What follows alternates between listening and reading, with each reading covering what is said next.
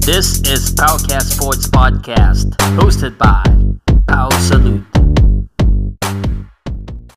Let's try that again. Good morning once again. My name is Pao Salute and welcome to the morning show of the Powcast Sports Podcast, where every morning around 10 o'clock a.m.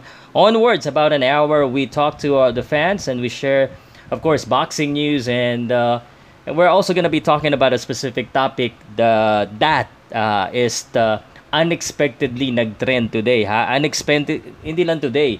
Since yesterday parang lahat ng uh, topic uh, tungkol kay Golovkin at uh, Manny Pacman Pacquiao. Sana nagustuhan niyo yung uh, ginawa kong special feature. Ginaya ko si multimedia do sa huli kong video about uh, Pacquiao defying odds and logic. Uh, again my name is Paul Salud. Good morning everyone. Um, if you're new here don't forget to subscribe Uh, pagkaboses ko yung intro dahil ako yung nag-intro, ako yung nagpa-voice talent. Ulitin ko ha. Powcast Sports. If you're new here, don't forget to subscribe and hit the notification bell.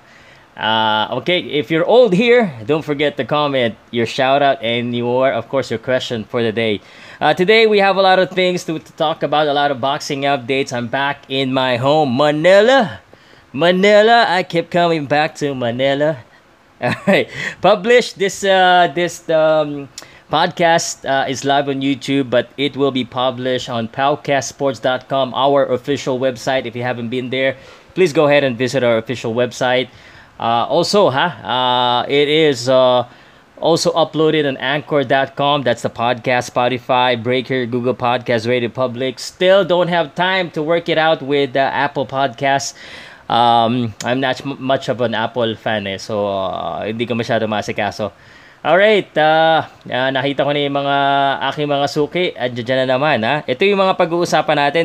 Iba-brush ko ng mabilis, pero para, for the sake of those who's listening this recording, uh, I will basically just say the news um, uh, muna bago ko basahin yung mga comments, okay? Ang sa ulo ng mga balita ngayon dito sa Pau Salud Pauka Sports uh, Podcast. Uh, Pacquiao ready to fight daw, sabi ni Justin Fortune at ni Buboy Fernandez ang kanyang mga coaches. At uh, kanino kaya? Sino kaya? Pay Pacquiao Golovin, uh, Golovkin kaya? At uh, napag-uusapan niya laban na yan ha? Napag-uusapan din yung catch weight. At syempre, maraming yes, maraming no. Uh, expert naman, sabi ng mga expert, may expert na sa isang uh, reliable boxing news website. Sabi, kayang-kaya daw ni Pacquiao na manalo. Ikaw ba naman kasi ba't ka nagdududa, Pau? Ah, nagdududa ka eh. Ah, just uh, defy uh, the weight limit, defy, you know, some of the logic, and just believe in Manny Pacman Pacquiao. Bakit ba nag-trending ito? Of course, uh, pag-usapan natin Casemiro ha. Uh, may bago na namang month. Nag-April, nag-May, nag-June, nag-July. Nag-September, may kinaligtahan sila. Ano kaya yung month na yun, ha? Wilder and Fury Christmas Day. And uh, for the third time, itong si Conor McGregor, MMA tayo ng konti, ha? O ba, magre-retire na naman. Pangatlong beses na mag-retire. Bagay, kahit ilang beses na mag-retire, pwede yata eh. John Jones, uh, karugtong lang nito ha. Bapakawalan daw niya yung ano niya, yung belt niya. Pati naman si Jorge Masvidal sa MMA, ganun din. At uh, Si Provodnikov. Uh, sino nakakilala kay Provodnikov? Provodnikov is the planning to come back. Lomachenko versus Lopez uh, could happen at the Raiders Stadium. Ah, yun ang problema ha. Um, tingnan natin kung ano ba yung uh, Raiders Stadium, ano ba yan? Uh, pwede kayang uh, ang tawag dito, pwedeng open to the public or is this gonna be a closed door uh, event once again? Radier Stadium. Ito yata yung nasa Las Vegas eh. So, we'll find that out uh, in a while. And, uh, uh, of course, Lomachenko uh, and uh, Chufimo Lopez could happen uh, yung una, late May ha. Uh, ngayon po, sabi nila September na daw.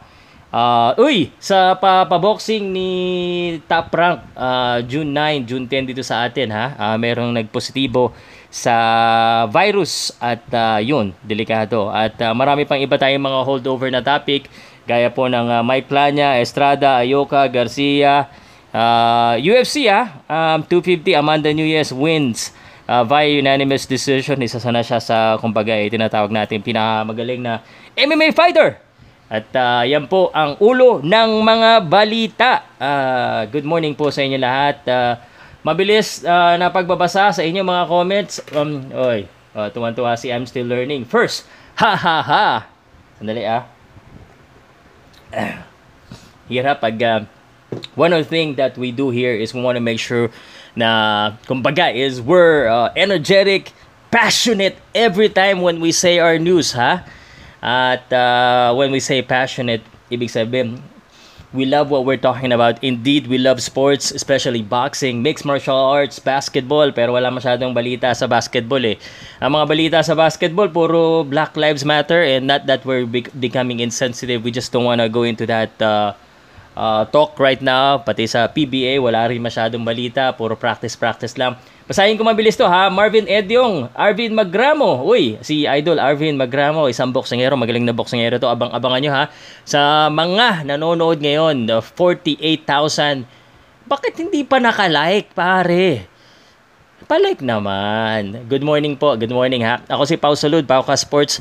Sanay na ako gamitin yung uh, ganon linya. No? Pau Salud, isa po akong uh, uh, professional boxing announcer. Hindi po ako boksingero um, uh, katatanungin nyo, wala kang karapatan magsalita dyan, hindi ka boksingero. Eh, nagbaboxing ako, nag, uh, ano lang, fitness lang. Pero, wala po talaga. Pero, umatin lang tayo ng mga seminar-seminar. Yun lang po.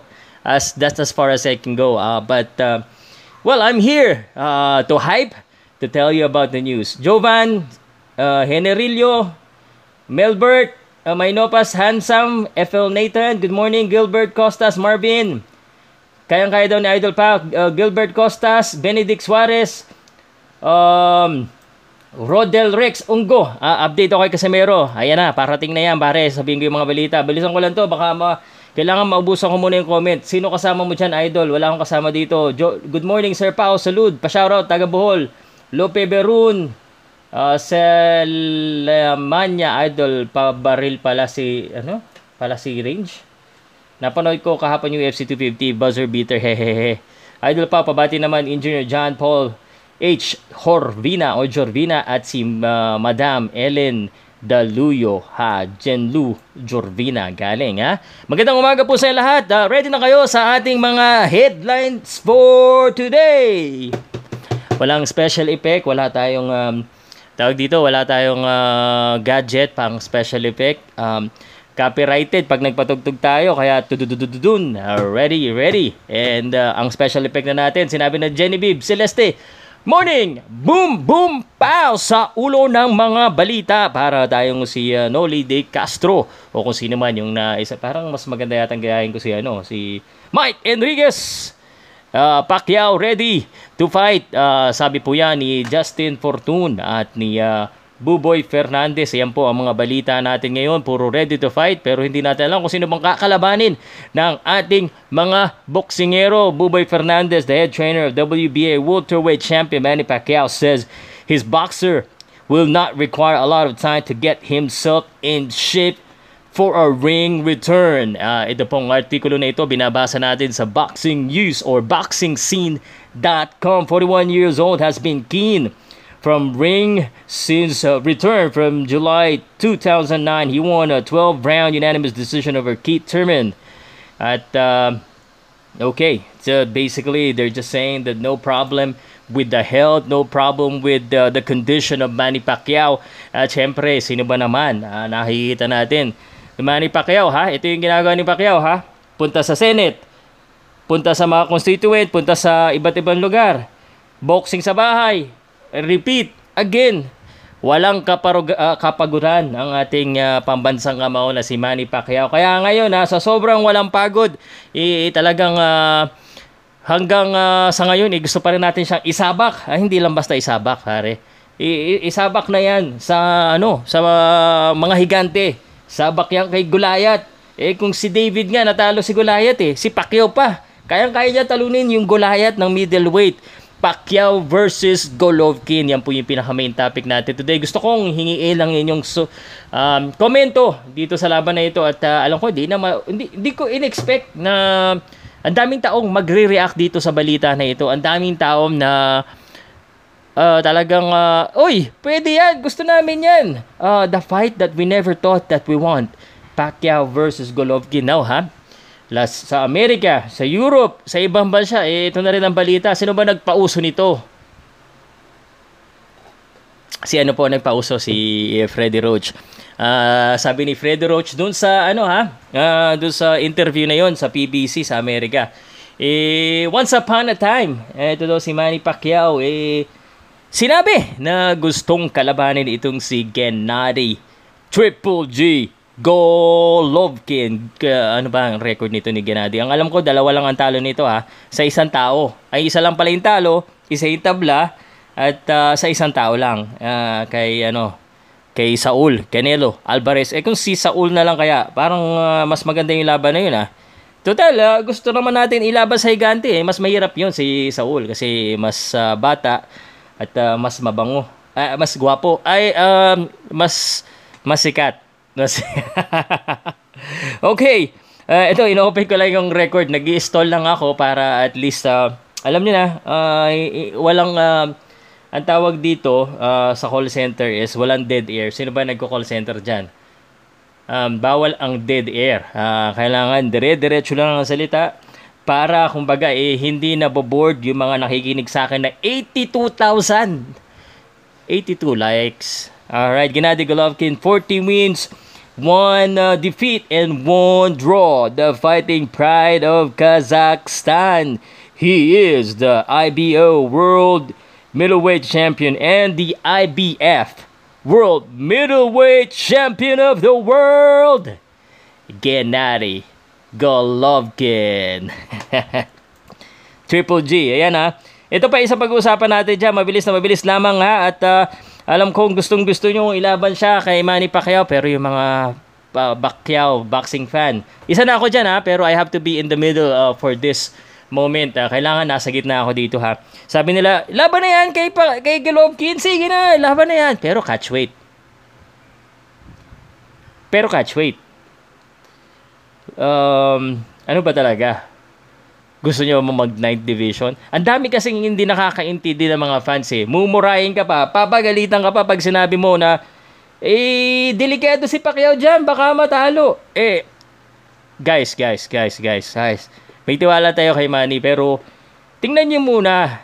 Tingnan nyo muna. Um, kaya, kaya dahil may rason yung sinabi. Dahil unang-una, baka imposible talagang mangyari yung laban dahil talagang malayo ang timbang. Pero, Posible din dahil kung gugustuhin talaga ni Manny Pacquiao, eh sabi nga nila eh, bakit ba ikaw ba si Manny Pacquiao? Ako ba si Manny Pacquiao? Kilala ko ba kung gano'ng kalakas si Manny Pacquiao? Siyempre pare, ha? Siyempre, si Pacquiao lang nakakaalam dyan. Kahit pa humaba yung buhok niya, yung bigote niya, yung balbas niya, eh, pulang, pita, pa, ano nga pala, oh, tinitingnan mo ba yung, uh, pina-follow niyo ba si Pacquiao? Kita niyo ba yung, ano, yung uh, katawan niya? Parang ang laki, no? Parang getting ready for middleweight na yata si Pacquiao. Getting ready for middleweight. Ayun na ba yun? Ayun na kaya yun?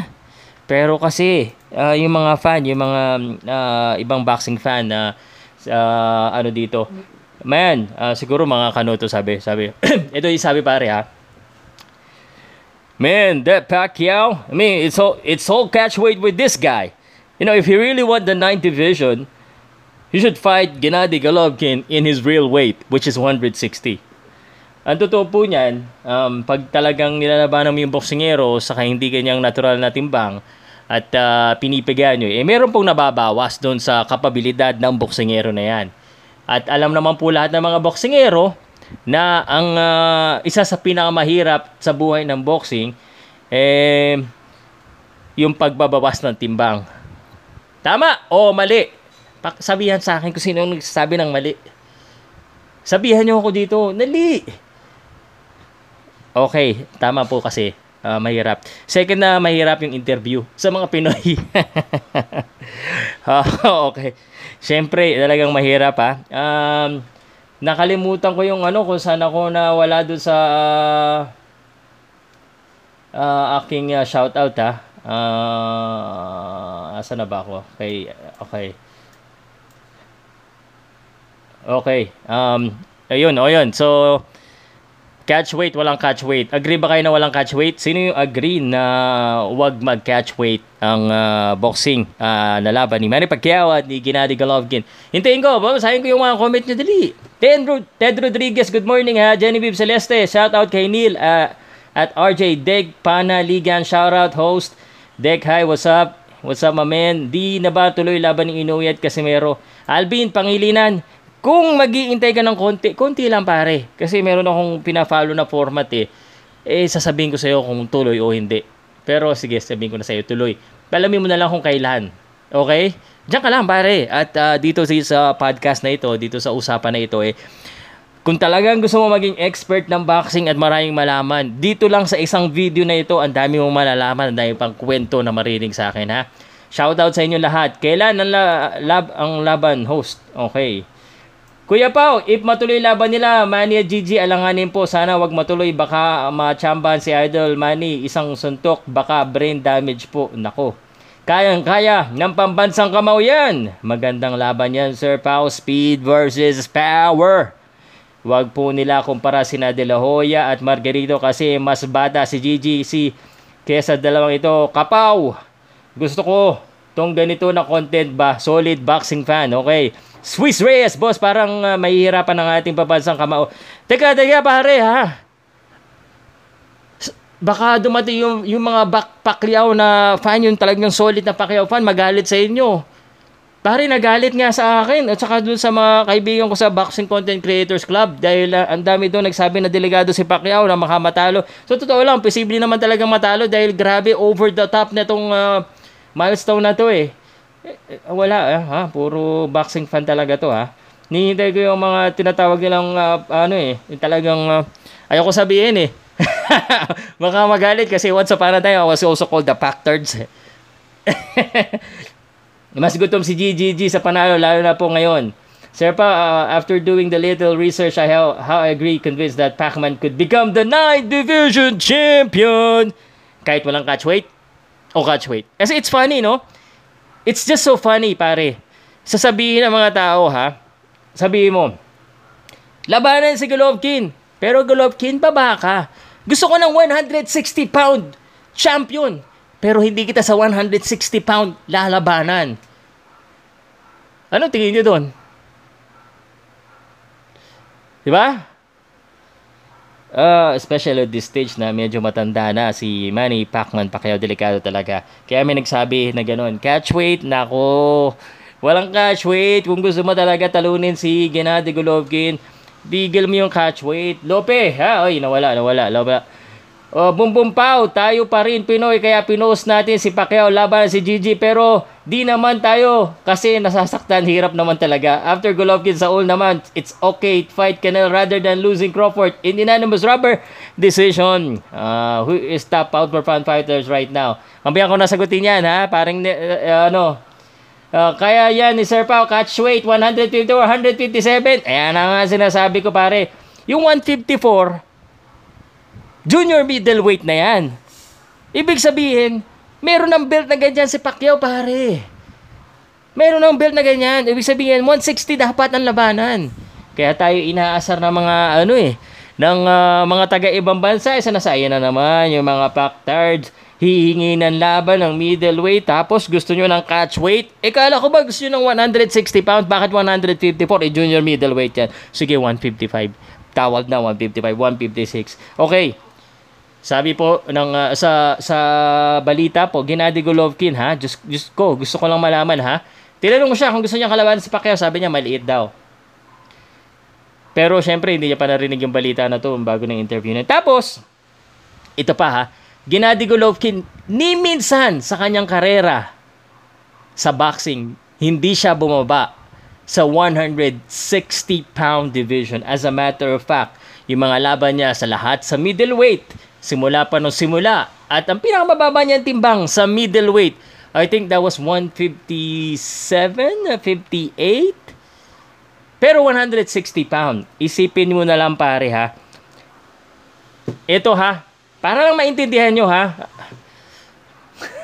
Hindi mainit ang ulo ko. I'm just excited because uh, ganito ng usapan na to. Thank you Freddy Roach. Thank you Freddy Roach for giving us a topic to talk about too. si Manny Pacquiao lumalaban sa welterweight, 147 pound. Pag tumitimbang siya tuwing laban niya sa welterweight, ni hindi nga siya umakyat sa 146 pounds. Miski nung laban niya kay Margarito, 146 siya, 150 si Margarito, 154 yung labanan. Never. After the fight, siguro mag-aakit lang siguro mga 8 pounds. I don't know exactly kung ano, pero lumolobo po minsan plus 5, plus 10 yung mga boksingero. On the day of the fight, of the, uh, kumbaga sa day of the fight nitong laban ni Golovkin at ni uh, Manny Pacquiao, siguro baka lumubo pa ng 170 pounds itong si Gennady Golovkin. Hindi alam niya ng mga ibang mga casual fan na titimbangan ka a day before the fight 160 pound boom kita mo ang papayat kita mo halos yung mga buto nila di ba pag weigh in hindi po alam ng iba yan na nagsasabi go go go go go go go. Pero posible pa rin ha? Sandali lang ha? Nagbibigay lang ako ng um, reality check sa mga tao. Uh, yung mga boxing fan na mga karamihan dito syempre mga boxing fan kung boxing fan like na subscribe because this is where you found insight to the bone and entertainment para sa tunay na Pilipino boxing fan. Dito lang yan. Astro Cigarette. okay. Um, so, lolo pong 170 pounds. Si Pacquiao nga, ano eh, kumakain pa para lang makuha yung timbang. Kasi po, hindi po siya natural na welterweight. Hindi lang po, dalawa yung tatalong na niya. Kasi tuwing lumalaban siya sa welterweight, tumatalong na siya ng timbang. Kasi, ang liit niya, 5'5 something uh, fighting in the welterweight division. Uh, he's already small in the welterweight. Okay, FYI. Ah, uh, kampyo tayo? Kampyo? Pwedeng kumambyo? Pwedeng ano naman yung um, pag-usapan naman natin yung pwede bakit kaya niyang talunin si Manny Pac si ano si si Gennady Golovkin. Pwede, syempre kailangan balanse. Shout out po sa mga ate Singit from Japan. Uh, Hero Akadi, Jervin Arapan, Sir Pau, shoutout from Talangka, Bukidnon, Panalo, Idol Pacquiao niya. Dadaan lang yan sa hand speed. Hi, hello Idol, shoutout po watching from Kuala Lumpur, Malaysia. Mga kaboom boom pow! Late ako, Sir Pau, tapos na mamitas ng Indian Mango at Carabao Mango. Okay, gusto ko Carabao Mango. Indian Mango, gusto ko lang yan paghilaw, pare ha. Sir Pau, tagal naman yung laban ni Cuadro Alas, nakaka-excite panoorin. Morning pa rin Pao, boom boom Pao. Sir Pao, shout out here from Talakabudno. Nabasa na kita pare, doble. Kuya catch weight, 155, 155. Sir Pao, tiwala ako kay Pacman. May gagawin kakaiba yan, sakali. Kailangan ang catch weight ko isa sa panahon na ito, Margarito niyan, abutin ang 150. Nasukan siya kakakain pero 155 pounds pwede wala, uh, boring si na si Pacquiao sa welterweight kaya gusto niyang uh, middleweight para exciting. pwede, pwede lang uh, maglaban si Pacquiao at Golovkin sa catchweight lang pero kung 100cc hanggang pangarap lang yan. Kaya nga hinahamon tayo ng mga ano eh, ng mga ibang boxing fans sa ibang bansa. Sinasabi, oh, gusto niyo ng middleweight, pumunta kayo ng middleweight. Okay, isa-isang suntok lang po ni GGG sa suntok ni Marquez ay doble sa lakas dahil natural ang punching power ni GGG. Okay. Pow, shout out, boom boom pow! It's Marivic Birien from Bacolod. Idol, shout out, Chesler Kyle Lucina, Ramil uh, Pabiona, pa shout out, boom boom pow to Marivic Birien from Bacolod City. Uh, aware kami dyan, Sir Pao. Kaya lang, kasi dyan, naiiba si Idol Money dahil One in a million siya kaya ngayon dahil lakas at bilis na kahit ano pang mabigat dyan basta training lang. Uh, kaya ni Sir Manny maniwala kayo. Uh, hello Pao, pa-shoutout out Miss uh, Mrs. Coast na si Weng Garcia. Gwen Garcia? Uh, okay, Wen, Weng pala, Weng Garcia. Nananahi ng mas sa tabi ko. Hehehe, Lamar Garcia. Nananahi, ah, okay, good job ha. Hindi na kailangan bumili. Alright, pag-usapan naman natin ha. Baka sabihin nyo naman, puro ako against eh. May isang uh, artikulo, may isang um, um, uh, reliable na boxing website. Sinabi, kaya ni Pacquiao si Gennady Golovkin. Kaya naman talaga. Posible naman talaga. Lamang lang talaga si Gennady Golovkin. Pero, Sabi nga nila pare, pag si Pacquiao sinabi mo na hindi niya kaya, kakayanin niya yan. Si Pacquiao po, eh, tingin ko nga, kahit 160 pounds, if it, if that's crazy, baka patulang pa yan ni Pacquiao, pero syempre, may team siya. May team siya na pipigil sa kanya kung ano yung logically na dapat, kung hanggang saan pwedeng kalabanin itong si Gennady Golovkin if just in case they won that fight. Certainly, um, Pacquiao can win and can use the same thing as, as he did Oscar De La Hoya, but it will be harder. Mas mahirap kasi nung panahon na kinalaban ni Manny Pacquiao itong si De La Hoya, siya po ay uh, 29, 35 si Oscar De La Hoya. Okay? Pabigat pa lang doon si Pacquiao. Pero of course sinabi natin na uh, imposible 'yon. Eh pag kay Pacquiao talaga, walang imposible. Lahat pwede. Lahat pwede mangyari. May himala! La! La! Pero nakakabuang lang talaga na isipin na maglalaban sila. We never thought that we will talk about this. Hindi natin inaakala na pag-uusapan natin yung mga ganitong bagay, ano? Yung uh, mga balita na maglalaban sila. Hindi niyo pala nakikita yung letter T uh, yun.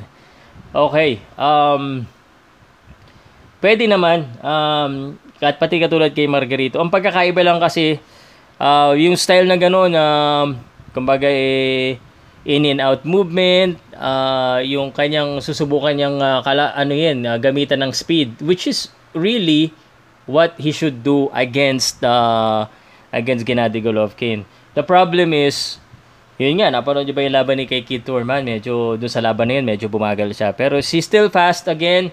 He is still better than most of the boxers that uh, we know. So, kayang-kaya ni Pacquiao uh, as long as he has he trained. Uh, yun lang ha. Uh, talagang uh, nakikita natin na uh, if if there's anyone boxer that can mm, you know do those things eh si Manny Pacquiao na yon. Isa pa pare ha. Ito yung um, bakit ba kayo nagdududa si Pacquiao? Ilang beses niya na ba tayo pinrove na mali? Ilang beses niya na pa din, din, dinify ang age? Sasabihin nila, age is just a number. And indeed, it is a number. And that number is 41, maybe 40, and, and 42 this year sa December 17. Happy birthday advance uh, Manny Pacman Pacquiao. Next time po, paki, uh, sana po maimbitahan po ako sa inyong birthday party at manalo ako ng kotse. Sana mayroong ganun, no? Oh, pangkabahayan showcase din yan. Sayang. Um, he has defied age. Who else in the boxing world is a four, four decade champion? Apat na dekada. Hindi pa ba kayo ano, nagsasawa, pare? Hindi pa ba kayo naawa na gusto niyo mabubugbog pa? Baka gusto niyo hanggang 2030 uh, 2030 lumaban pa si Pacquiao. May iba na siyang laban sa 2022, baka magpresidente na yan, pare. Uh, hindi ko inakala na makapag 30 minutes ako nang um, Gennady Golovkin lang yung top kit at saka Manny Pacquiao. Uh, he has defied age, he has defied logic, he has defied the the weight classes in boxing. And that's the the only reason is he's a great fighter. He's an all-time great. Okay? Uh, nag-trending ito kasi parang um, gusto pala natin. Kaya ito no, pinag-uusapan ngayon ng maraming tao dahil uh, alam mo na, eh, syempre, uh, Manny Pacquiao yan. Tapos, Gennady Golovkin, eh, medyo yung mga kalaban niya sa welterweight, sina Spence, sina Crawford, eh parang eh, hindi siya pinapansin masyado ng ano, eh, hindi niya masyado pinapansin, I mean, uh, si Garcia parang uh, ayaw niyo pansinin ha. Ha, ito ngayon Golovkin, i- ibalita nyo. And this is what's happening. Okay, tuloy muna tayo. Balikan na lang natin yung Gennady Golovkin na uh, usapan ha at uh, medyo mainit na mainit talaga. Sobrang init kasing init diyan sa bahay uh, uh, sa bahay natin. mainit, naka-electric fan. Okay.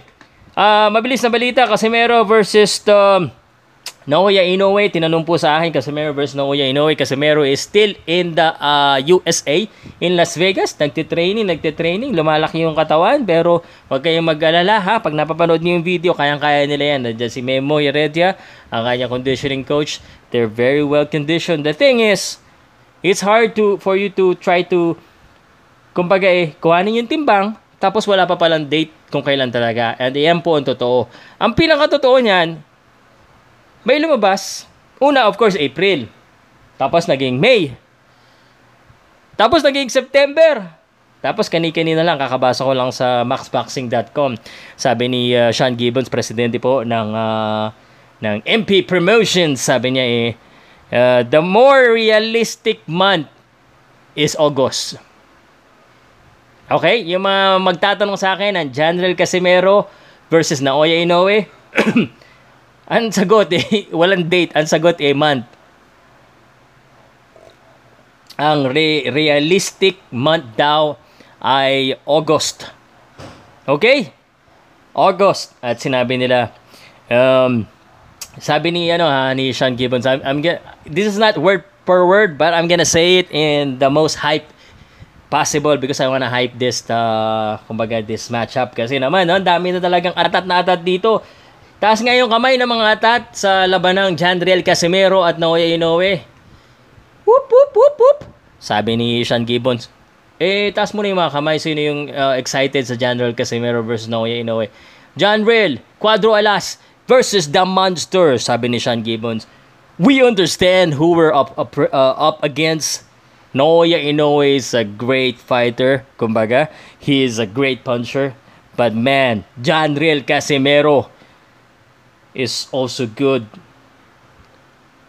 A fighter who has gone to everywhere in the world, wherever he is Mexico, in the UK, Argentina, and he wins every time. Road Warrior. Sabi niya, we are monster hunting. Don't sleep on Janriel Casimero ha. Huwag kayong hindi maniwala dahil Janriel Casimero kahit pa sabihin ng mga tao na underdog at napakagaling nito ni Naoya Inoue, may tulog yan. Parang may tulog.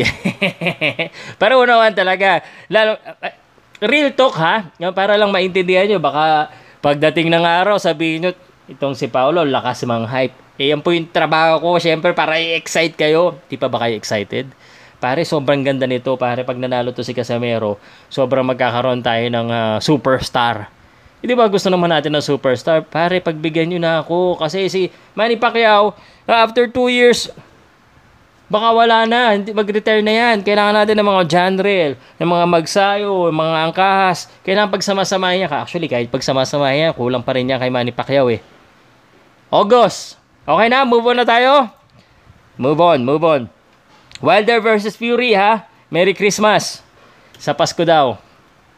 Alright, uh, for the third time in 4 years, Conor McGregor, MMA ha. Mabilis lang, uh, baka ano eh, baka magtampo yung mga boxing fan natin. Conor McGregor, ito yung gusto rin kalabanin ni Manny Pacquiao, ba uh, nagpapapansin na naman. At hindi naniniwala yung mga kumbaga yung mga MMA community, no? si Conor McGregor, pang, pangatlong beses na yan sa apat na taon nag-retire, hindi naman totoo. 22 wins, 4 losses ha, itong si uh, Conor McGregor yung mga kasamahan niya doon sa UFC, Ben Askren, siguro nakikipag-negotiate lang yan. Gusto niya ng labang kay Justin Gate. Tapos si John Jones pa. Uh, isa pa, ito pala John Jones, gusto ring umalis. Gusto niya ng bakante yung titulo, pati si Jorge Masvidal. Ano pa nangyayari sa UFC, pare? May cake pa sila. Okay, isa pang balita ah. At uh, babasahin ko lang ito ng uh, medyo maganda, maganda, maganda, maganda, maganda.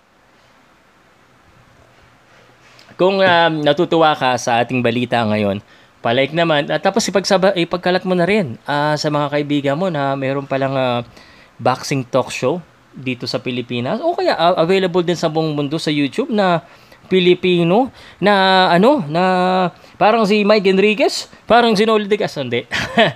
na hype na hype sa kanyang kinakwento. Eh ito pala isang uh, balita ah. Paki-like naman. You know, 46 likes 86,000. Kaya na, umabot ng 100 ha. Every time na nagla-live ako, at least 100 ang new subscriber ko. Abot ba tayo ng 200,000? uh, favor naman, paabutin natin ng 200,000. Uh, ha, 200,000. Ito na ang uh, sunod na balita. Hard-hitting brawler Provodnikov, 25 wins, 5 losses with 18 KO plans on returning to the ring in the fall of 2020. According to his manager, Vadir Kornilov, who reported the news on TASS, the 36 years old Provodnikov retired four years ago after his loss to John Molina Jr. on June 11, 2016, is now planning on returning to the ring. Uh, I just don't know why in this time of the pandemic he wants to return. Uh, but regardless of the pandemic, um, sabi nga ng mga boksingero, pare, ang hirap pag retired ka na, hanapin ng, uh, ng uh, katawan mo yung sakit ng katawan. Totoo ba yon? May mga boksingero ba dito na hinahanap nyo talaga yung sakit ng katawan? Magpabugbog na lang kaya kayo. Eh, well, actually, gusto nyo. Siyempre, pag professional ka, gusto mo magpabugbog uh, lang may dahilan at may bayad. and this is exactly why they want to go back to boxing. Okay. Next on the news, Lomachenko versus Lopez. Uh, Chufimo Lopez take place or could take place in the Radiators Stadium. The fight between WBO and WBA title holder Lomachenko, 14 wins with 1 defeat and 10 by KOs. And the IBF title holder Chofimo Lopez, 15 wins undefeated, 12 by knockouts, is one of the most hotly anticipated of 2020. It was originally planned uh, in May. Now it's uh, September at the Raider Stadium. Alright, by the way ha, uh, doon sa mga boxing fans, sa June 9, June 10 dito sa Pilipinas, may pa-boxing sa top rank ha, Shakur Stevenson um, versus Caraballo. Eh, it's a mismatch. So Shakur Stevenson is definitely gonna win that one. Uh, but uh, I'd like to invite you to watch that. Uh, we're not getting paid, but uh, may nagpositibo po sa virus corona. Si uh, featherweight Michaela Mayer announced Sunday on Instagram that she has tested positive for the coronavirus and will not fight on top rank boxing card at the MGM Grand. Sayang ha, this was the co-main event at uh, yun lang, uh, talo ha. UFC 250, Amanda Nunes versus Felicia Spencer. Tapos na. Amanda Nunes still the winner. Okay, at pagkatapos nitong linggo nito, gusto ko lang bagitin sa inyo ha, Mike Plania po ha. Joshua Greer Jr. versus Mike Plania, June 16, June 17 yan sa Pilipinas. Abangan nyo, Estrada versus Gonzalez, July or August, Aoki, uh, Ayoka versus Kosei Tanaka. Tentative maglalaban And uh, of course, yung uh, um, uh, Loma versus Chofimo Lopez at marami pang ibang boxing event. Update ko nga ito mga susunod-sunod na mga laban natin ha, sa Cebu pala ha. Cebu Boxing ha. Um, uh, nagpaplano sila. Alright. Um, balik tayo sa mga tanong nyo at uh, ngayon po I open the floor to all of the questions that you have, especially for Gennady Golovkin and Manny Pacman Pacquiao. 37 minutes. Uh, no, it's, it's not. It's 38 minutes and running. Let's go to the um, comments. By the way, binabasa ko talaga yung mga comments. Kung uh, hindi ko kung malampasan ko kayo, sorry dahil nawawala eh. Sana ba yung huli? Yun. Hello idol pa, pa-shoutout ako. Nabasa ko na yan. Hindi pwede yan iba na ang lakas ng 160 pounds. Yan na po ah. Shishi, isa ng Chinese ha, ah, ang nagsabi ha, di daw pwede. Te, joke lang. Pangalan lang niya Shishi. Posibleng matalo si GGG kung catch weight ang uh, weight uh, class. Uh, Kim Derla, message retracted. Johanna Marie Taghab, easy target lang yan. Pacman, hirap si 3G sa mabilis na boxer. Okay, Pagpagay pagpalagay na natin, Johanna, hirap siya sa mabilis na boxer. Eh, kung matamaan niya pa naman si Pacman ng uh, isa, iba yung suntok talaga, pare. Mabuti pang magpasuntok ka ng isang dahil sa maliit na tao kaysa sa isang malaking tao, one time, big time. But, of course, pwede naman. Eh, matibay naman si Pacquiao at nalaman naman natin, makinalaban naman niya, mabibigat talaga sa kanya. Eh, eh, matibay naman talaga, durable. Pero napabaksak na rin si Manny Pacquiao. That's why we're all, uh, kumbaga eh, a little uh, skeptical. Alright. Pabati po kay Marco Estanislao ng uh, Santa Elena, Camarines Norte. Pacman yan. Kung 147 lang. Kaso hindi po 147 eh. Um, kung lalaban siya kay Gennady Golovkin sa 147, papatayin nila si Gennady Golovkin sa timbangan pa lang. Hindi pa lumalaban niya ng below 160. So, kalimutan nyo na. Dahil um, makikriticize lang si Pacman. Hingi tayo ng hingi ng uh, middleweight championship. Tapos gusto natin labanan sa junior middleweight. Tapos gusto natin labanan sa ibang uh, timbang. Anong klase yan, di ba? Sabihin na naman sa atin, Pacman Number 1, siguradong may inggit si Gay Weather dyan. Boom Boom Pow, shoutout po dito sa Tugigaraw, Cagayan. Boom Boom Pow, kaya naman ni Manny yan. Unanimous decision yan po, Boom Boom Pow. Okay, sitting kaya naman. Uh, takot lang tayo, baka sabi ko pagkatapos ng laban, panalo si Pacquiao. Pagka tingin niya sa katawan niya, tatandaan niyo talaga yung laban niya kay Margarito. Hindi ko lang napanood yung interview. Sabi niya, ay, ah, sakit sa katawan kailangan ko ng alaksan. Hindi po sponsor yan ha. Kailangan niya ng omega. Naging omega painkiller siya nun bigla eh. Kulang, walang catch weight ang laban nila. Golovkin, hanap na lang ng ibang uh, mga kalaban. uh, Denmark, Di Guzman, shoutout, solid viewer ako. Thank you Denmark ha. Sana, uh, alam ko, uh, Pacman uh, fan kayo. Maraming Pacman fan. Sana naintindihan nyo rin uh, sometimes yung mga eksena ko dito is uh, made for entertainment Um, I'm not here to just provide you new with news. I am here to hopefully entertain you with uh, my voice talent. with my voice talent and uh, hopefully a little bit witty responses. Then sometime, uh, ang tawag dito ay uh, thought-provoking. Kailangan po pag uh, maraming nagsasabi sa akin, Sir, magwa-vlogger na rin ako, sir, magpa-podcast. Well, yeah, everyone can do it, uh, but we all will have all the different style. And um, yun, kaya nagpapakita ako ng mukha ko. I'm not afraid to be bashed. I'm not uh, afraid to be wrong. What I'm afraid of is not entertaining and not giving it all. Uh, it's mas mahirap pag um, yung uh, masyado kang uh, uh, pigil at uh, you're not being true to yourself. So, kagaya nung ano, ginawa akong video ha, gumawa ka ng video na baka matalo si Pacquiao kay Golovkin. Siyempre gumawa din ako ng video na baka manalo. Takot din ako ng konti. Pero syempre, either or could happen. But uh, talagang dihado tayo. Oh, Legor. Bakit kasi binabaligtad mo yung pangalan mo, Rogelio Jalandon? Spence Crawford Mayweather left the group. Good morning, Sir Pau. Ugal de Vlogger, pa-shoutout kay Gabriel Estanyol ng Marawi City. Ang dami talaga taga Mindanao. Mindanao, gusto alam pare, one point ah, kung may pera lang ako ah, baka may mayaman taga Mindanao ah, parang gusto ko na tumira dyan, ang daming pagkain, daming isda, sarap ng mga prutas, mas mura pa. Um, dito kasi sa Maynila, minsan takot yung mga Manileño dito sa Mindanao. Kala nila laging uh, gulo eh. Pero napakaganda sa Mindanao. Uh, sa Davao, sa CDO, sa General Santos. Yung iba hindi ko pa napuntahan. Pero uh, someday, as soon as possible, pag may mga boxing event or pag medyo kumita na tayo, gawa tayo mga travel vlog ng, uh, na may boxing uh, dyan sa mga lugar na yan. Salamat po sa Marawi. Hopefully, nakabangon po kayo. Marawi, bangon Marawi. Tanungin nyo. Nawala, nawala, nawala. Ah, dami na palang comment. Kulang yung tubig ko. Sino po dito ang nanonood simula nung simula na nandito pa?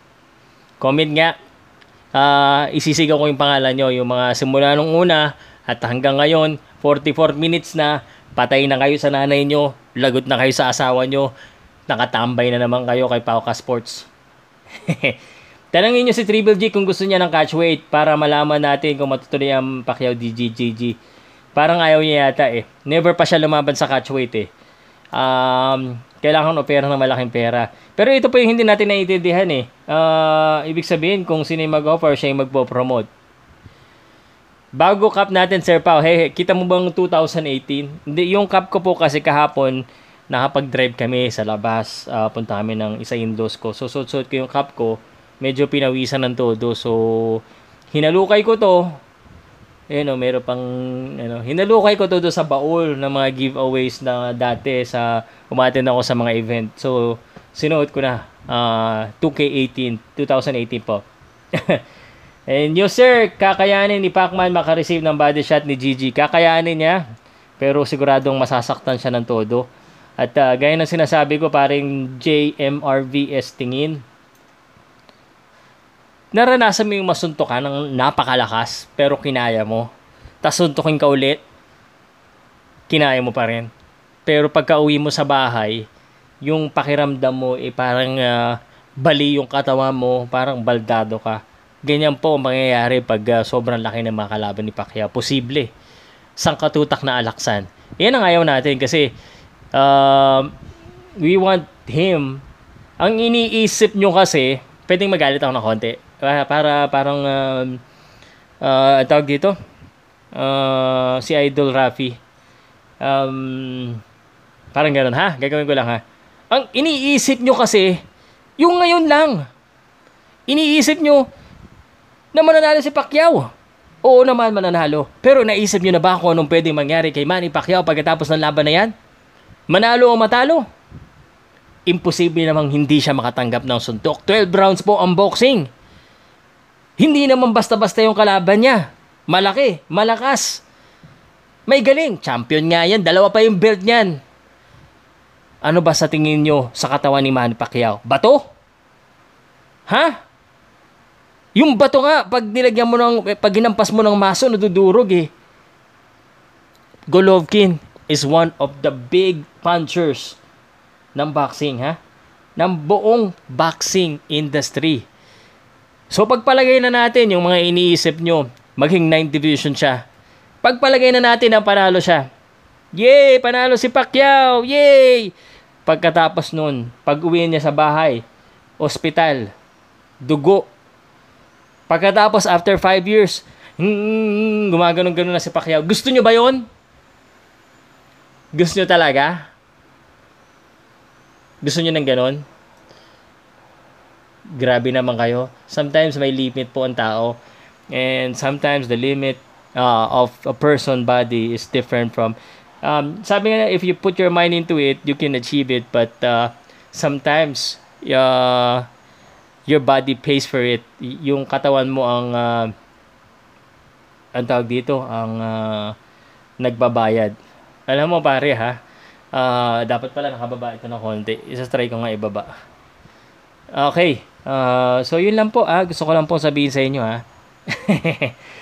um, uh, Albert, Uh, GGG versus Pacman, kaya yan, pero dadaan pa sa mahigpit na pagsubok at yan ang ayaw natin kasi tumatanda na siya sa kung manalo nga, lamog naman todo, wag na po. He is a good senator and I'm sure he can do a lot.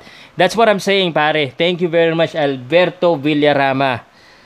Manalo nga si Pacquiao, matalo naman siya sa buhay niya, sa, sa health niya. Manalo nga si Pacquiao, hindi niya naman niya mafulfill yung mga gusto niya pang gawin sa labas ng boxing. Hindi niya naman magagawa na maglakad after 50 years old. Hindi niya. Hindi niya magagawa. Baka mahirapan pa siya tumakbo ng presidente pag uh, uh, uh, gaganon-ganon na siya. Think about it. We're asking too much or maybe we're not asking too much. Uh, it's just uh, Manny Pacquiao maybe stretching the limit of what he can do. But uh, again, we believe he, he may be able to do it, but it's just too risky. Uh, and we can't help na maraming marami sa atin na nag-iba-iba ng uh, kumbaga ipananaw. Okay.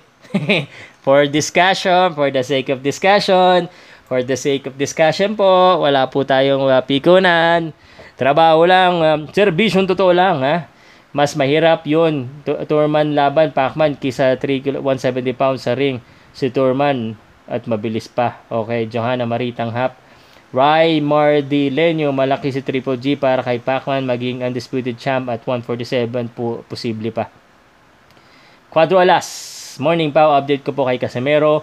Uh, kakasagot ko lang, Resty De, De Leon, um, uh, pinakabagong balita, August. Wala pa kasi hanggang na si Casimero ay hindi pa nakakaalis sa Japan, na, na-stuck siya doon dahil sa travel restriction.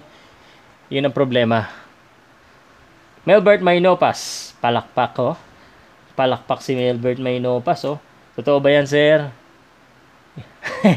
Kaya ni Sir Manny, sobrang bagal na sumuntok si GGG. Kayang-kaya ilagan ni Sir Manny yan, basta in and out gawin niya. Basta potential. Magpalagay natin Castro Rafael sa isang daan na isuntok ni Gennady Golovkin. Sampu lang yung tumawa.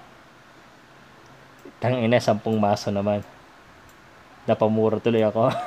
si Pacman mismo nagsabi, di na siya babalik sa junior middleweight after the Margarito fight kasi nahirapan daw siya tumanggap ng mga suntok at maka-cover afterward. That was even during his prime. Sir Pau, galing mo idol. Okay, thank you very much. Ang gusto ko kasi, yung nadadala ko yung mga nakikinig at nanonood sa akin. Kaya effective kasi pag ganun eh. Pag, tamo ha, wala tayong visual effect. Wala tayong uh, pinapakitang video. Yung boses lang natin, kailangan yung pagtaas, yung pagbaba. Kasama lahat yan sa pagbabalita.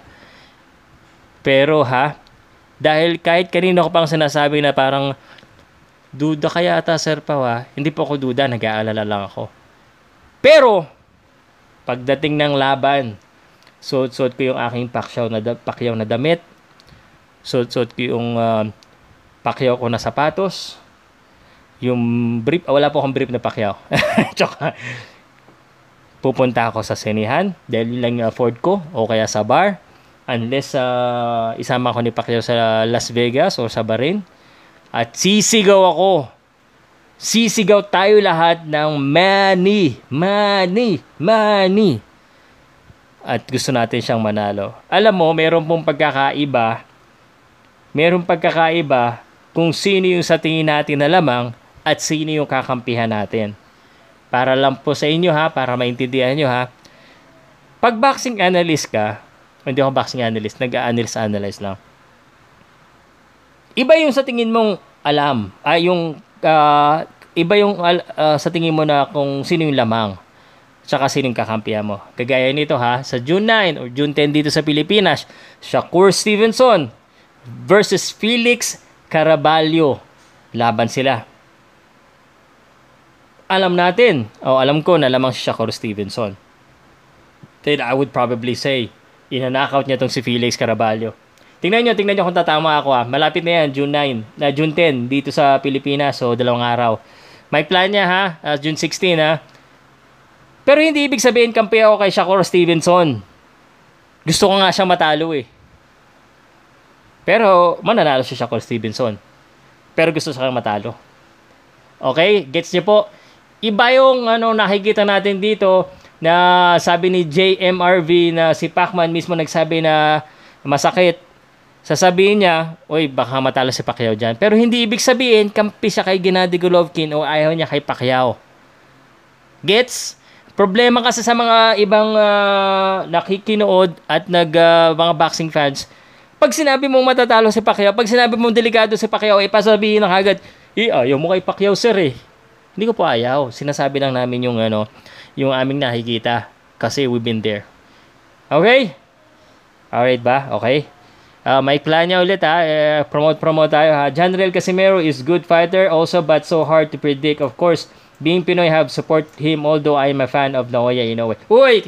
Sakto tong basa ko, di ba? Um, um, John Real Casimero. Good fight. Good AM. Kailan po kaya may laban si Raymart Gabalio? Anytime soon na yan. Uh, mag-a-announce na yan. Hindi pa officially announced. Bawal talaga i-announce yan. Kailangan mauna mag-announce yung promoter. Uh, is my live stream still okay? Um, parang nawala ng konti eh. Alright. Um, Dennis Sima Franca, good AM. Kailan po kaya may laban si Raymart? Nakabasa ko na pala yan. Uh, wala pang specific date kung meron. Via knockout! Hello Sir Powcast Sport. Yes na yes for the 9 division title of uh, ni Pacman. Go ako dyan. He he he.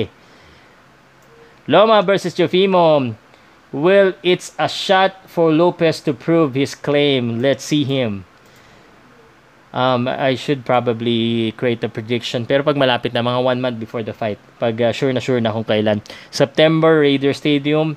Uh, that's the... Uh, uh, the date daw na paglalabanan nila. So June daw, mid-June pupunta si uh, uh, Lomachenko sa Amerika. If that happens, so anong tingin niyo sir magiging fight plan against GGG? Mark Velicina. Sana na abutan niyo pa bago niyo bago kayo umalis ha. Sana yung mga tanong niyo hintayin niyo. Ang fight plan uh, kay GGG ay simple pero mahirap gawin. He has, he has to do it the same way as he did Oscar De La Hoya which is come in and out and uh, wag magpa-corner kagaya nung kay Margarito. Uh, it means that uh, he needs to be back in his prime na hindi napapagod sa kakasuntok na walang injury. Yung uh, we cannot expect him to knock out uh, Gennady Golovkin. Not that I say it's impossible. Uh, ang dami ng mga kababalagan na nangyari. Biglang pag na-knockout niya ni Gennady Golovkin, ay ni Manny Pacquiao, eh, baka sabihin niya naman, daming dinaniwala. Um, we're, we're just trying to see uh, the logic kumbaga. Uh, but yeah, yun ang gagawin niya. Papapak! Out, out, out. Tapos wag siya magpasuntok. Papak! Papak! Ganun, ganun. Papak, papak, papak! Tapos pag nakakita siya ng opening, papapapapak! Yan. Yan po. Gibson, ay Ponyo, morning Sir Pao, the wise grasshopper. Hi. Gibson Ponyo, mga pa-shoutout sa Acuram in Manlangit family. Watching from Malaysia.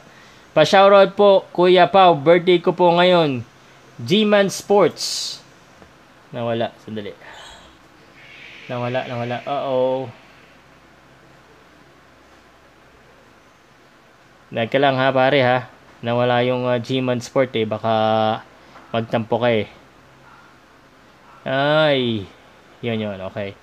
Pa-shoutout naman po Kuya Pau. Birthday ko po ngayon. Rogie Roman po from Palawan pa-shoutout na din po sa yung mga boxers ng Palawan. Roji Roman. Okay. Al- alam mo gawin mo pare. Um, kumuha ka ng ano ng uh, isa pang pare ko. Ng isa pang camera. Kumuha ka ng isang cellphone dili.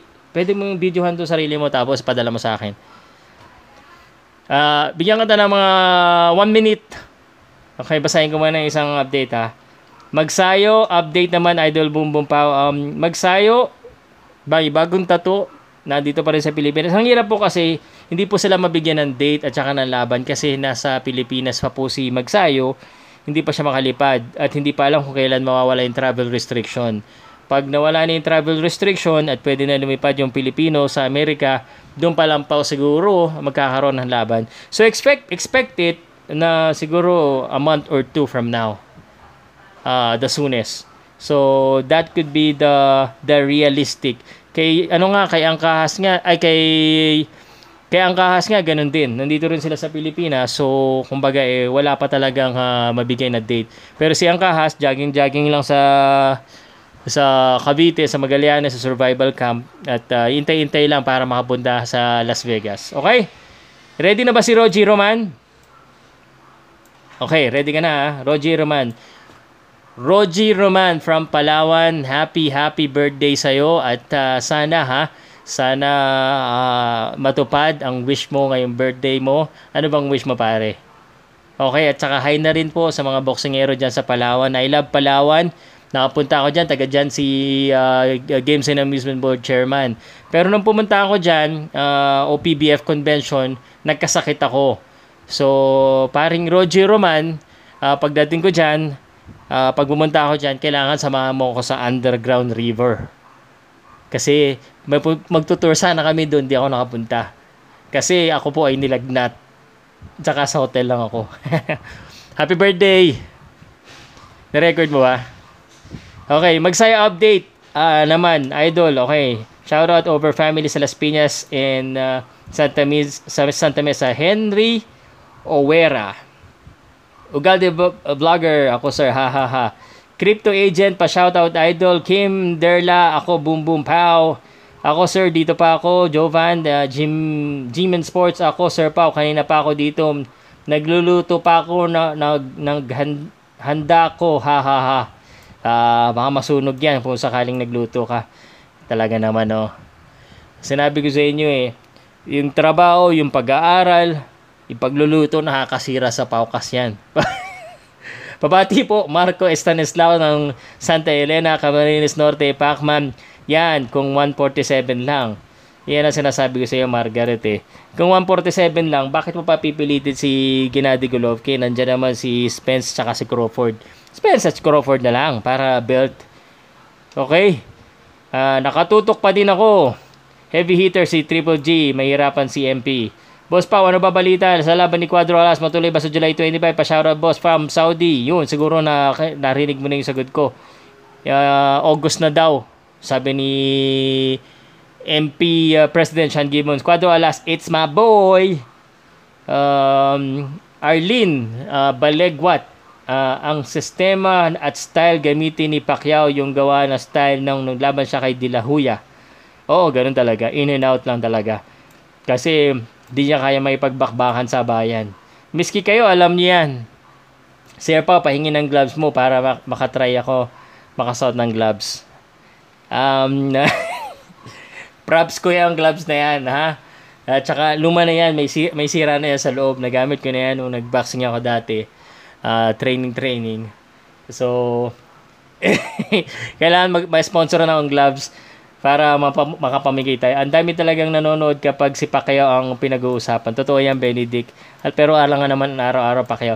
Ang sekreto natin, gagawin natin, Pacquiao yung main topic, tapos balita natin yung iba para mapasingit. Gaya ni ano, Mike Plania, ha?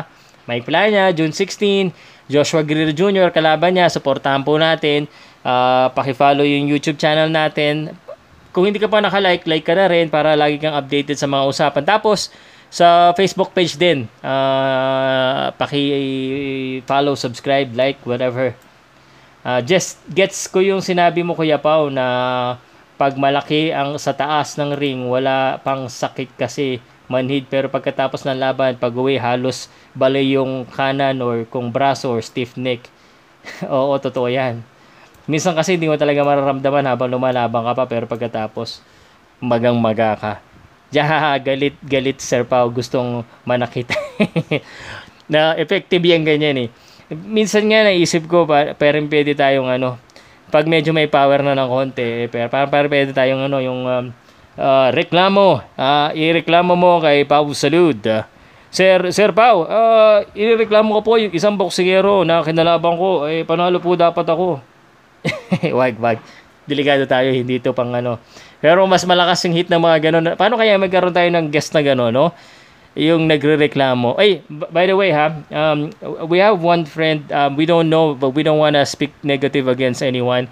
Nakita ko lang sa Facebook na nagsarado daw yung Empire Boxing Gym sa Makati, tapos medyo hindi daw maganda yung nangyari sa mga trainer. Uh, hopefully, ma- ma-resolve and uh, ipapatulpo pa sana. Hindi ko alam kung alam nyo, but uh, um, ayoko naman step over yung mayari uh, but uh, uh, also gusto ayoko rin mapabayaan yung trainer. So kung ano may nangyari doon sana i-resolve nila. Uh, kasi nakita ko yung video parang yung mga gamit nila nasa labas ng gym parang pinalayas na lang daw bigla. Uh, but hopefully it get fixed. Uh, so to the owner of Empire Boxing and to the boxers um, I hope you, you first settle this privately. That's the first thing to do. Pag nagiging public kasi lalong ano pare, lalong uh, hindi nagkakaunawaan at saka nagagalit yung parehong kampo. So, sa huling, huling resort na yon. Okay? Yan ang sinasabi ko eh, delikado talaga si Sen Manny diyan eh. Kaligtasan ni Senator Manny ang nakasalalay Sir Pao sa labang yan. Hindi hindi Sir Pao, Genevieve. Good day, Sir Pao. Pa-shoutout po Kuya Jackie Florendo. Bossing, totoo ba ang balita na mag magkasang ano magkasangka sila Pacman at uh, GGG bagong dating to si Dennis Guanzon totoong chismis. Chismis lang ang totoo. Um, nasabi lang po ni Freddy Roach na gusto niyang kala, gusto ng kalabanin ni GGG eh, talagang pinikap na natin dahil uh, ang daming ano eh. Daming interesado eh. Baka matulad siya kay Muhammad Ali wag na lang makagawa ng uh, nagawa niya Sir Pao, sinong Pinoy boxer ang lumaban sa middleweight? Sa Pilipinas, si MJ Sales, si Sising, pero sa si Ferino Garcia. Si Ferino Garcia, uh, also called the Bolo Punch. Research niyan. Um, pero yung mga baguhan, parang wala. Karamihan nangyayari pag middleweight, eh yan yung mga welterweight na boxer natin na hindi na makuha yung timbang eh. Um, kaya pag may mga kilala kayong matatangkad, sabihin mo sa kanila, pare, huwag kayong mag-basketball, mag-boxing na lang kayo. Kung ako kay Pacquiao, sapat na sa akin yung A Division World Champion. Carlo Olmedo, sabi ni Benedict Suarez yan ha. If sir, kung si Crawford magiging next opponent niya, ano ka ay ang odds? 50-50. Lamang pa rin si ano doon, si actually kung sa Las Vegas yan, siguradong lamang pa rin si Terence Crawford kasi Terence Crawford is, is in his prime. Uh, and uh, uh, actually, yung kay Kit Turman nga, nung una lamang pa si Kit Turman eh. Dahil lang sobrang dum maraming pumupusta kay Pacquiao eh. Kaya ano, pero ito, Terence Crawford uh, ang lamang sa ads malamang. Um, but it it will be a close one because of the kumbaga yung kaya pa rin talunin ni Pacquiao yung mga the best uh, in the in the welterweight. Uh, lamang si ano. Okay? Um, alam mo, may, may sasabihin sana ako eh. Si Yumir Marshall, uh, magmi-middleweight sa pro. So, intay-intay lang kayo ha, middleweight ha. Uh, si ano na. Ah, okay, magandang topic. Papasok ko na lang si may naisip ako bigla. May naisip ako bigla. Yun. Okay. Alright, thank you Sir Pau for reading my text. Thank you very much. Uh, by knockout, Sir Pau cast hit and run style gagawin ni Pacman. Kayang-kaya yan. Hehe, GGG can catch him. Si Canelo nga na mabagal eh, hindi gaano much ni GGG. Sir, si Bud kalaban ni Pac, ano kaya ang ads? Yun, nasagot ko na. Lamang si Crawford pa rin dito uh, sa ads ha. Uh, pero hindi ko ibig sabihin na doon ako kampe at yun ang mananalo ha ads yung pinag-usapan. Charlie De La Sala, good morning idol. Kumusta sir? Kumusta? Okay lang po, Charlie. Again, uh, Crawford, um, that's the odds. Um, because Crawford is, in prime. Usually naman laging uh, uh, against the against pag against the odds pag matanda ka na. Kasi anytime po, pag mga ganyang idadan, anytime, yung performance mo last time, it could change drastically. Kasi you don't know kung yung regression ng katawan mo kung gaano ka biglang babaksak sa edad mo. Uh, and we don't know that. Nakikita na lang natin sa laban. Yan ang gusto ko, Sir Pao Patas. Hehehe. Okay. Sa akin, Sir, sombrero mo, Sir. Ehehehe. Nakita ko lang sa ball. 2018. Luma na yan. Huwag ka namang ano, arbor. Okay? Sa akin, Sir. Boy, Apakyo. What's that mean? Candy Feliz. Uh, Nawala, scroll down ko lang. Sana yung mga comments nyo. Pacquiao vs. Crawford, tagilid si Manny because Crawford is the strong version ni Floyd. Okay. Gana El Pagman. Uh, hola, uh, senyor, uh, is that Espanyol? Espanyol po ba? Nung isang araw, yung ano ko, yung mga comment section ko nag-i-English. Ngayon, the Candy Feliz, uh, habla Espanyol? Si? Uh, muy poquito español, uh, Paulo. Mi nombre es Pau. Uh, es Filipinas, mi, mi casa. Barok Espanyol. 1, 2, 3. Pacquiao versus Crawford, tagilid. Okay. Ganael uh, Pacman. Hello, Pau. Good morning, Philippines. I'm watching from Riyadh, KSA. Very nice voice. Very natural, sir. Kumusta? Thank you very much pala, Domingo Basinio. Carlo Olmedo, sir, kumusta si Nietes? Walang nang laban eh kung si Bud kalaban ni Pac. Ano kaya odds? Ha? Pare-paro kayo ng tanong ha. Nietes is uh, in the Cebu and he likes doing kimchi. and itong balita ng mga ganito pare, hindi niyo to ma- maririnig sa iba kasi friend ko yan si Donnie. Uh, may bagong tattoo siya, malaking malaki. Hanapin niyo, pinost ko yan sa Facebook page ko. Gusto niyo makita, ahas. Tapos nagtitinda siya ng kimchi at uh, mukhang uh, wala siyang laban sa world title kasi yung uh, target niya si Ayoka, yung uh, WBO Superfly champion, eh kakalaban daw si Kosei Tanaka. Tapos si Roman Gonzalez at si uh, Estrada magbabakbakan daw sa August. Um, yun ang balita ko. At uh, Ibig sabihin, wala makakalaban si uh, Donny Nietes na world champion. Uh, and uh, Donny Nietes just want um, to fight uh, uh, world champion daw eh. Pero parang kailangan niya ng ano ng uh, activity fight para mapunta sa ang tawag dito sa rating.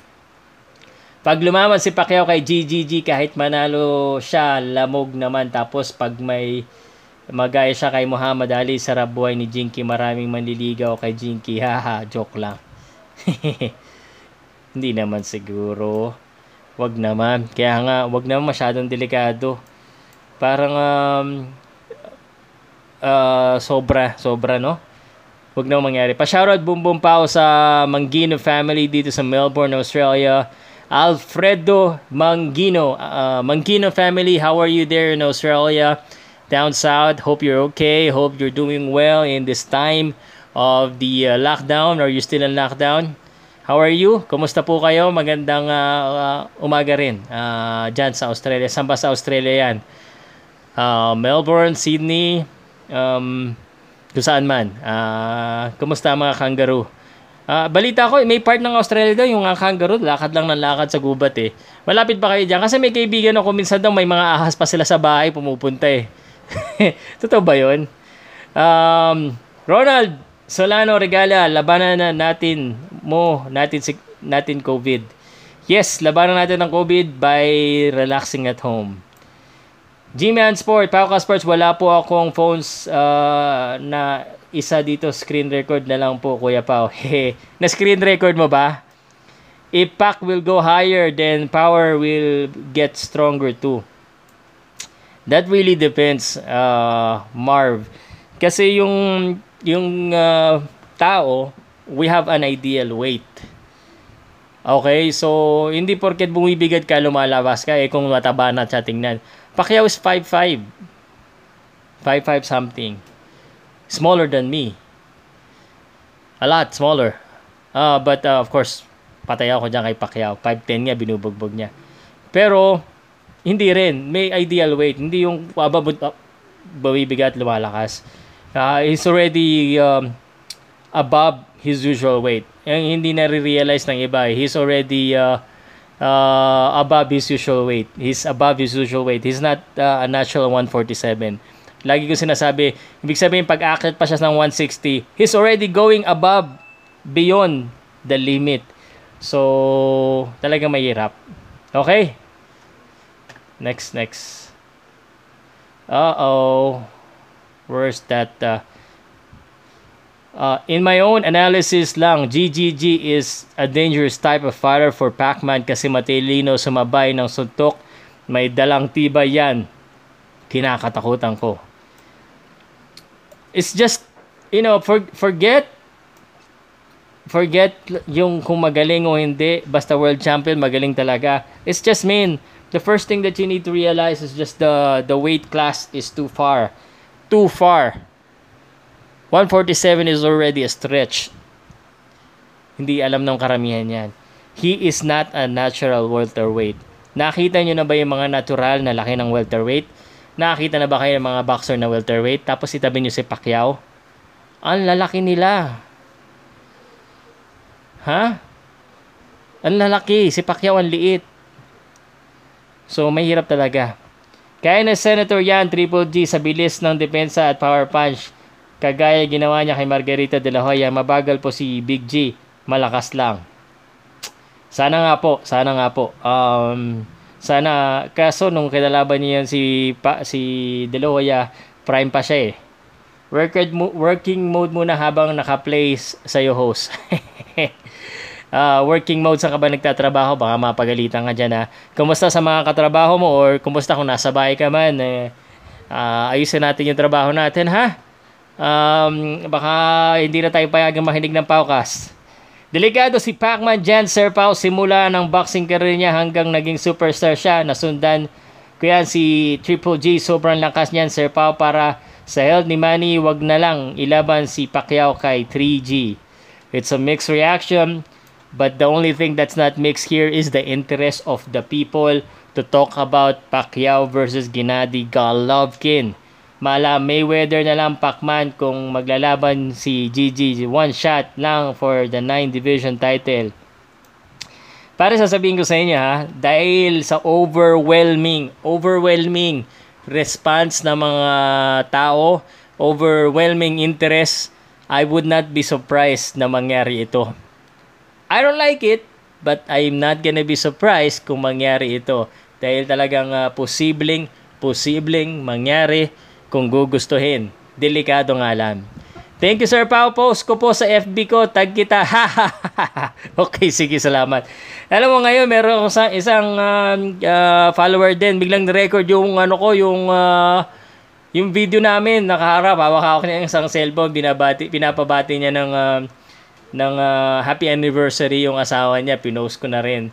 Pinost ko dahil uh, nakakatawa eh. Nakakatawa siya. So, anyway ha. Uh, medyo predictable naman, nakikita nyo halos sunod-sunod eh. Minsan may namimiss ako, binabaligtan ko. Uh, sunod-sunod ko naman binabasa eh. At uh, hindi ko napansin, 1 hour and 15 minutes na pala tayo nagbabalitaktakan. Sana marami kayong uh, uh, napulot na balita kahit papano. At uh, natuwa kayo sa diskusyon natin kay uh, Gennady Golovkin. Babasahin ko pa rin. So, hanggat may nagko-comment, babasahin natin. Uh, hanggat may nagtatanong, sasagutin natin. Thank you, Sir Pau.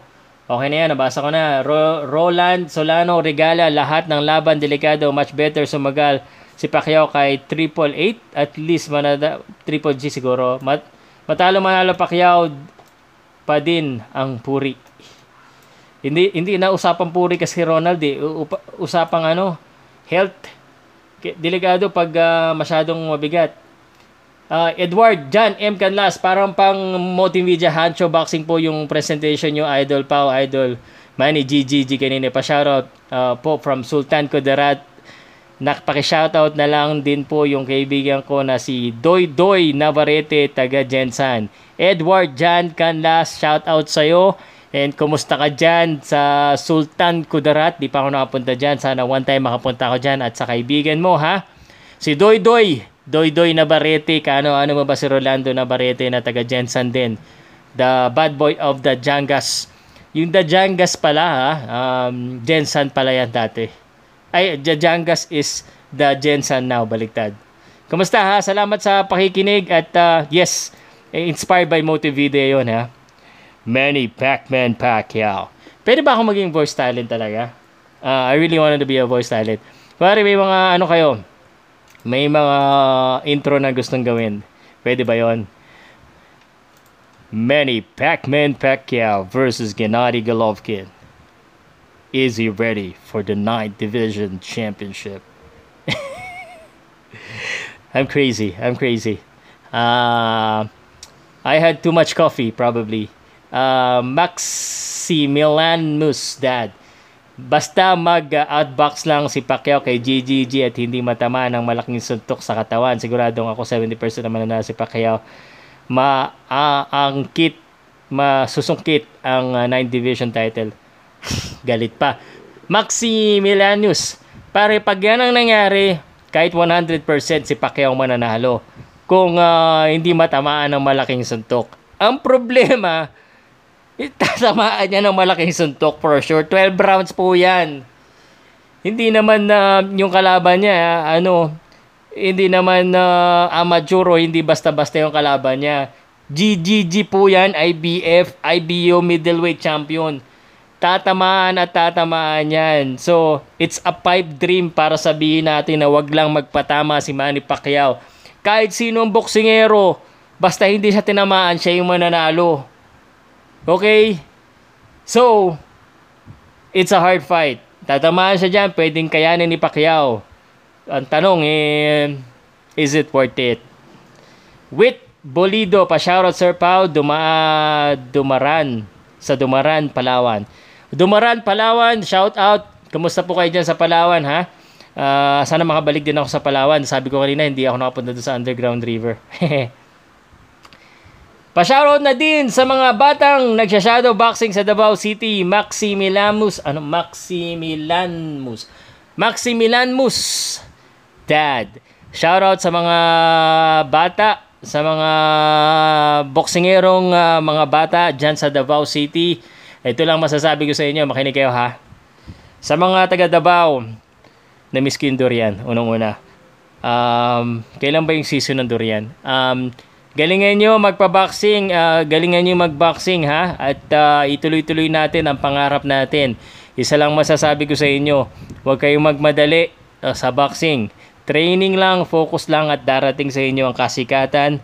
At uh, kung ngayon eh feeling nyo eh hindi kayo magaling, ang uh, ang uh, masasabi ko lang sa inyo eh as long as you keep training, as long as nagte-training kayo, as long as hindi kayo sumusuko, kaya nyo talunin ang mas magaling sa inyo ngayon. Tumingin kayo sa paligid nyo, tingnan nyo yung mga kasama nyo, ngayon mas magaling siya. Ngayon, posibleng hindi ka malakas sumuntok. Si Pacquiao, nung unang laban niyan, yung mga ilang laban niya, wala siyang knockout eh. Alam niyo ba yon? Puro decision. So, hanggat bata ka ba, kahit hanggang 20 years old, you can be better. It's up to you to make yourself better. Okay? As long as nagte-training ka, you can be better. Okay? Hindi laging nasa ilalim. So tuloy-tuloy lang ha. At walang ano, walang excuse. Ang hirap nung ano, puro excuse ng mga tao. Manny Pacquiao kaya nagkaganyan niya, walang excuse. Ginawa niya ng paraan. Uh, maidagdag ko lang ha. Pwede ba akong ano? Pwede akong mag ano, um, maglabas ng saloobin Ulitin ko lang kasi paulit-ulit pa rin ako nakakatangga pero okay lang siguro mga bata pa yan. Yung mga bata po na gusto mag-boxing o yung mga gusto mag-boxing dyan, ulitin ko lang po, sa gym po kayo pumunta. Okay? At hindi ko kabisado lahat ng gym. Porket uh, kilala ako dyan eh, alam ko na lahat, hindi ko po alam lahat talaga. So, yung mga gym na malapit sa inyo, pakihanap na lang po. Uh, total, nahanap nyo ako sa Facebook or sa YouTube, mahanap nyo rin yung mga gym dyan. Kung wala, eh, eh, gawa nyo talaga ng paraan uh, para makapunta kayo dun sa Davao, sa Cebu, sa Maynila, at uh, makipagsapalaran kayo. Uh, pero wag niyo sabihin na dahil kay uh, Paukas kaya ka nakipagsapalaran kasi papagalitan ako ng nanay nyo, ng tatay nyo. Lagot ako, baka sagutin ako ng mga nanay at tatay nyo. Sabihin eh, si Pau salud po kasi sabi ano, eh, tumakas daw po kami, pumunta daw po kami ng Maynila, pumunta kami ng Cebu, punta kami ng Davao kasi doon po may mga gym. Doon kami magboxing, wag naman. Pati tayo dyan. Kaya sa inyo yan, you do it for yourself. And don't ever give up. Don't ever let me tell you that you cannot do it. Pag ako may boxingero dito na Pinoy, kuwari naglaban, sinabi ko underdog ka. I can say it, but don't prove me wrong. Because I'm doing my job and you do your job to win. Pagdating ng araw, kuwari, boxingero, kuwari ito, Benedict Suarez, boxingero to eh. Bened Benedict, pagdating ng araw, naitapat ka, sa isang boksingero, wari, natuloy ka sa pagboboxing mo. Tapos sinabi ko, dihado ka. It's up to you how to how you will handle it. Because I have to also say the truth if ever kung dihado ka talaga. Pero don't let me tell you that you can't do it. Parang ano to, yung pursuit of happiness. Sa pursuit of happiness, and I always wanted to do this sa mga nanonood ha, sa mga nakikinig. I always wanted to be an inspirational uh, speaker too. That no matter what, no one can tell or no one can say anything against you than yourself. Kayanin mo sa sarili mo. Hindi porket may hindi naniniwala sa'yo, eh, hindi mo na magagawa. Hindi porket dihado ka, eh, hindi mo na magagawa. Kaya nga si Manny Pacquiao, pag sinasabihin din niya kaya si Gennady Golovkin, malamang kung napanood niyo yung mga video ko, yung, yung, uh, yung mga comment ng mga tao, eh, pag nakita ni Manny Pacquiao, yung mga chat natin dito na delegado po si Manny Pacquiao, sa, siguro, sa puso, sa utak ni Manny Pacquiao, sa nasabi niya, I have a lot of doubters, I will make them believe. And Benedict, dahil suki na kita dito ha, dahil gusto mag-boxingero, make me believe. I, lahat ng mga boxingero, make the people believe that you can do it. Make the people cheer for you. Mamba mentality, Kobe Bryant. Yung uh, yung mga haters, mga doubters, mga hindi naniniwala. Yang si Pau na nagsabi na, "Uy, dihado." Make him believe. Because I can be a believer. Because you make me believe, doon, doon magsisimula. Kung may hindi naniniwala sa inyo, okay lang mas maganda yun ibig sabihin, they still follow you. Kasi they care about you. If they say something against you, ibig sabihin yan, eh, naapektuhan sila. Okay? And that's, that's my point of view here. You know, I don't care kung uh, may mag-hate, I don't care kung may uh, may hindi maniwala. Ang ang care ko ay may naniniwala sa akin. Kung wala mang maniniwala sa akin, eh, all I care about is you know, achieving my goals. And you should achieve your goals. Amen? Pwede na ba ako mag-preacher? Dapat yata ang uh, sinalihan ko ay either politician or either ano, um, gumawa ako ng religion. Sir Pao, balita kay Gabalio. Nasa ano po si Gabalio? Nasa uh, Miami, Florida. Miami, Florida still training. Anytime soon magkakalaban yan. Si Juan Carlos Payano dapat yung kalaban niya nung May sa undercard po ni Donny Nietes. Hindi niyo po masya, hindi pa po masyado ano yun, uh, tawag dito. Uh, publicize uh, pero yung po sana yung laban niya but uh, now we don't know. Anday pa rin uh, comment Ah, uh, babasahin ko yan. Ah. Sir Arnel Tinampay po lumaban sa middleweight sparring partner ni Sen Manny. Yan, hindi na lang, nga lang kagandahan yung record. Si Arnel Tinampay, sir, hindi si Jason. Ah, okay. okay. Uh, Habak Adamas, greeting from Las Vegas. Las Vegas, Nevada! What happened in Vegas stays in Vegas. Gusto ko makapunta dyan sa Las Vegas. Kung mayaman ka, paring uh, Habak Adamas, Uh, sponsor mo naman ako manood dyan sa isang boxing event dyan. Iba-vlog natin.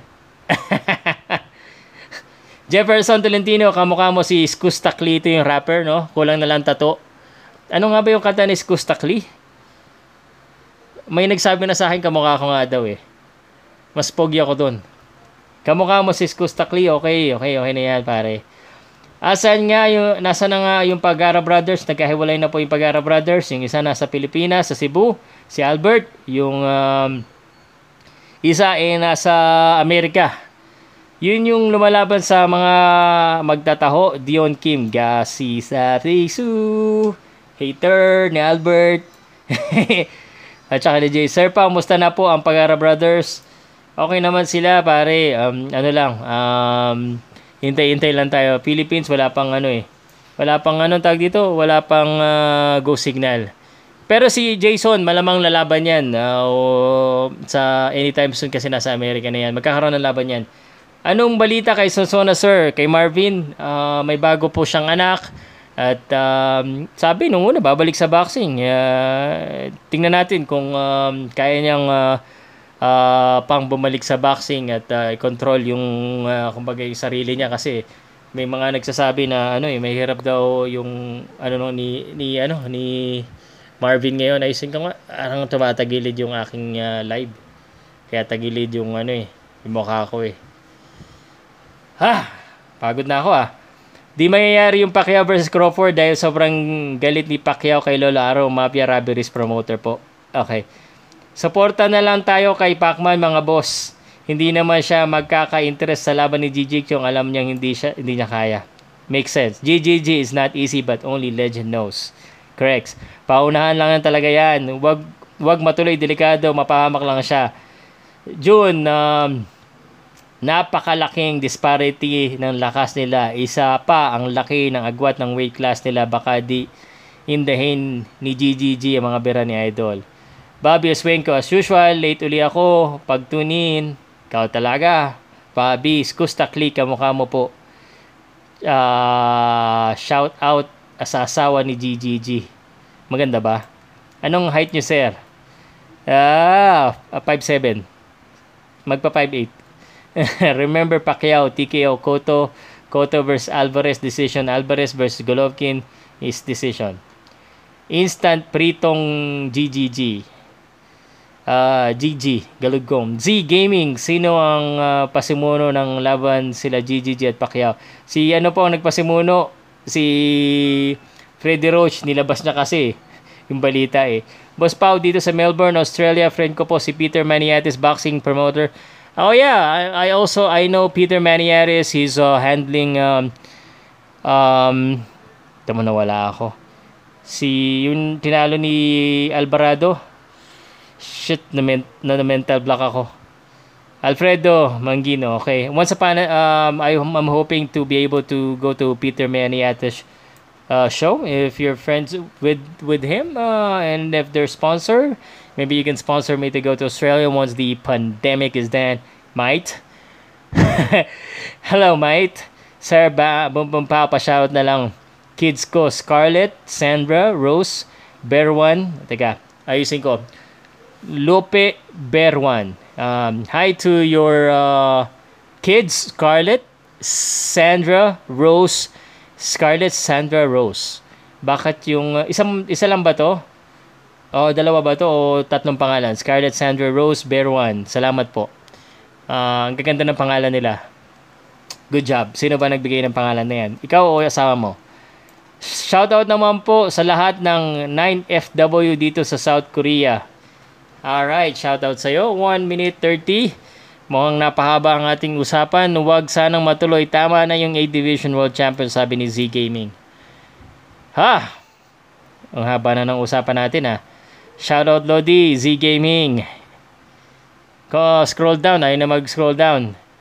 Uh, it's like a shot in the dark pag nangyari ang laban na yan pero syempre Pacman pa din.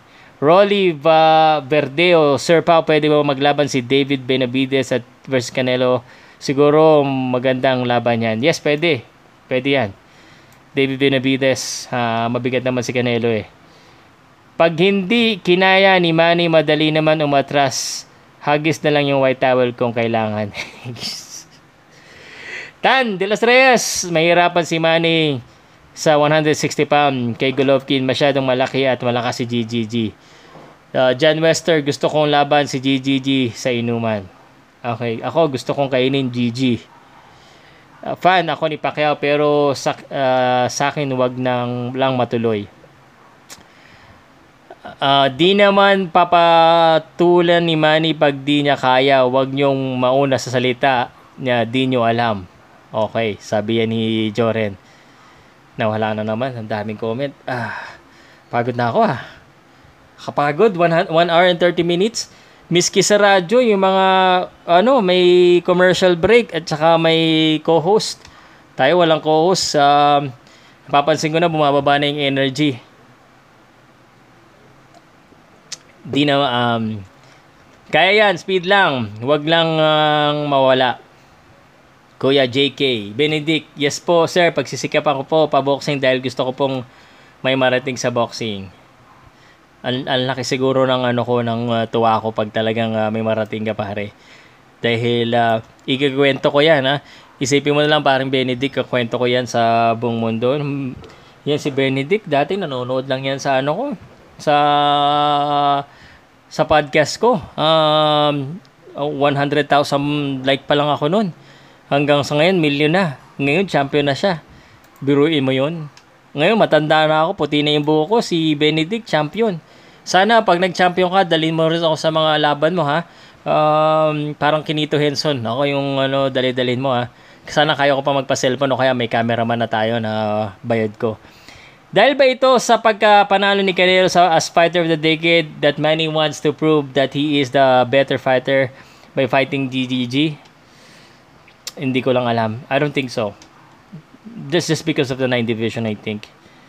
Uh, much better kanta ni Skusta Klee. Ano ba yung kanta ni kanta ni Skusta?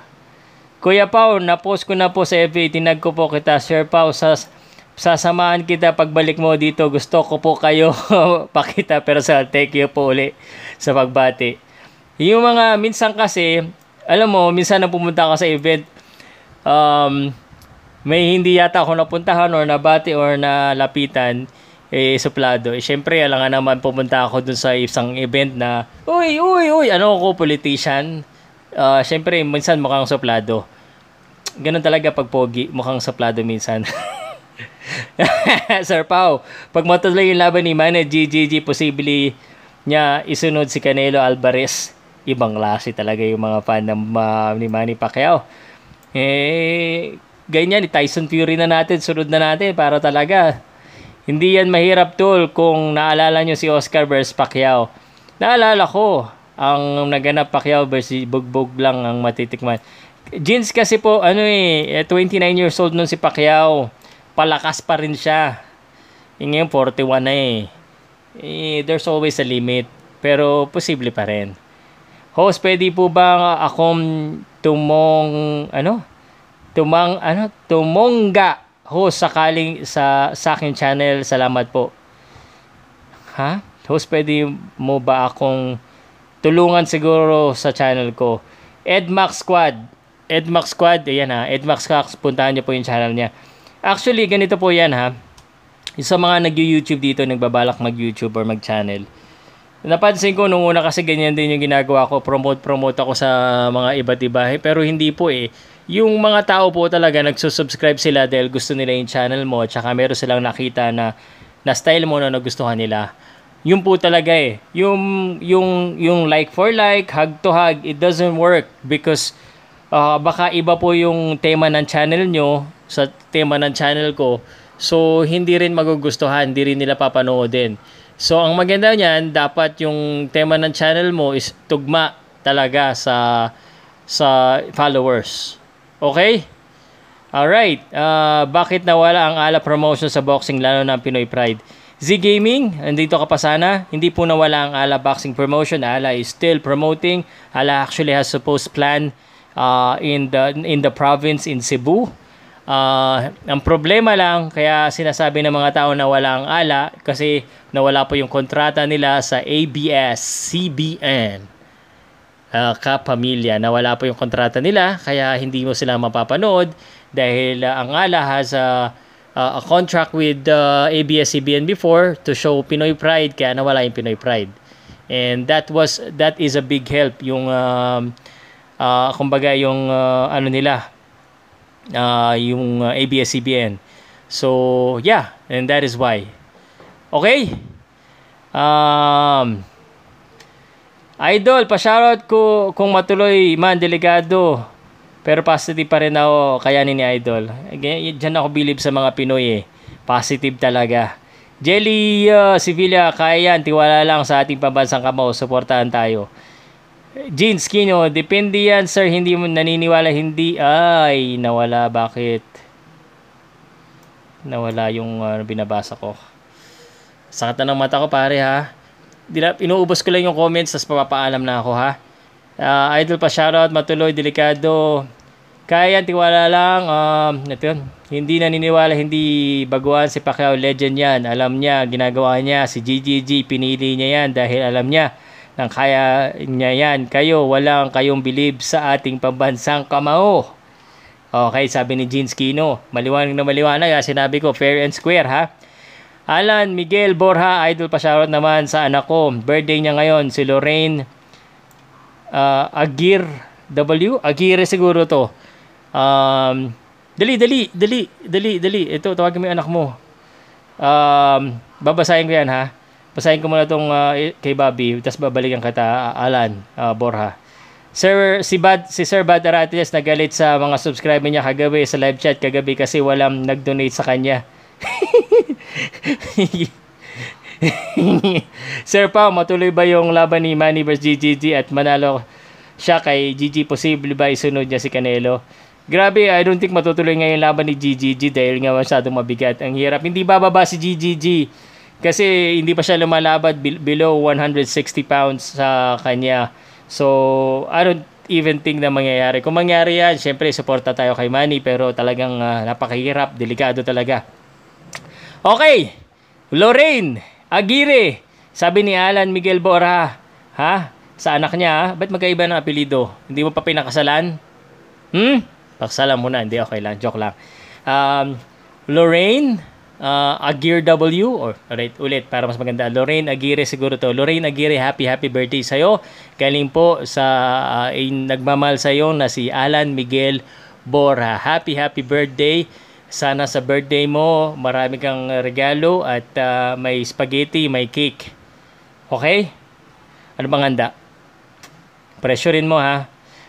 Um, Nelson, Sir Pau, oh, nabasa ko na yan. Jeans, nag-retract ng message. Silver Rail Relay. Sakat na ng likod ko. Basahin natin to. Scroll down, di naubos yung comment. Hindi tuloy ako makapagpaalam. Mahirap talaga, sir. Remembers junior middleweight halos masuka na daw siya.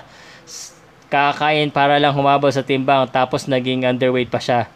June Alvaro Boss, may update ka ba sa laban ni Nietes? Wala po siyang laban at yung mga gusto niya makalaban ay naglalaban-laban. si Estrada, tsaka si Gonzales, August daw, si Yoka, tsaka si Tanaka, may laban din. So, ibig sabihin, walang laban si Anietes kasi yun ang gusto niya makalaban unless lalaban si Nietes sa isang activity fight. Uh, may bagong tattoo si Nietes. Yun ang balita ko sa'yo. Sir Pao, shoutout naman sa mga taga Tagal Block 19 Pantabangan Nueva Ecija. More power sa channel mo. Sabi ni Alan Miguel ha, shoutout daw sa mga taga Block 19 Pantabangan Nueva Ecija. Kumusta po kayo dyan? Magandang tanghali po at uh, kaya pala ako nag, nangihina na eh. Nagugutom na ako dahil mag-aalas 12 na. Uh, dahil sa kaka-GGG natin, gusto ko ng GG. Dalawang GG lang, galunggong. Uh, yung pinirito na may kalamansi, na may toyo. Uh, ang sarap. Uh, kumari magbebenta ako. Uh, ang, uh, ang video na ito ay hatid sa inyo ng galunggong. Ang napakasarap na galunggong. Imagine niyo na lang. Bagong luto, may konting asin, mainit, may kanin na mainit, tapos may soft drinks ka. Soft drinks ha, imagine niyo yung soft drinks. Tapos galunggong at saka kanin. Siguro minsan may kasamang munggo. Munggo. Pinoy na Pinoy. Tapos magkakamay ka, no? Hugasan mo yung kamay mo na mabuti tapos kukuhanin mo yung medyo pagkagano mo sa galunggong, medyo mainit pa. Sasawsa mo sa toyo, ano may kalamansi, tapos may kamatis ka, tapos may munggo. Mmm, sarap! Mabibili po sa pinamalapit na tindahan at palengke. Yan ang promotion natin. Sir Papa, shout out. Okay, na shout out ko na yung mga taga Pantabangan Nueva Ecija ha. Um, Han Rolin, pegang idol, mas maganda kung sa 154 or 155 timbang nila baka sakaling uh, magandang laban. Alam mo kasi, yung mga tao na nagsasabi na catch weight, mga Pinoy lang yan. Sa Kazakhstan, sigurado sasabihin nila kung gusto mo ng championship, 160. Kung gusto mo ng tunay na middleweight champion, 160. Okay? Ay, gusto ko nang tapusin ng yung mga comment, nawawala-wala, bumabagal.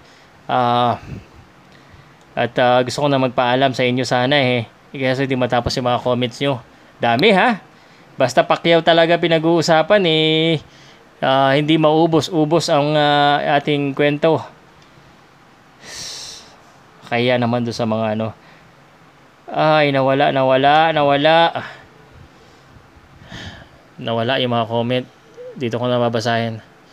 Naghahang yung laptop ko na. Sobrang dami. Dito ko na babasahin pare ha.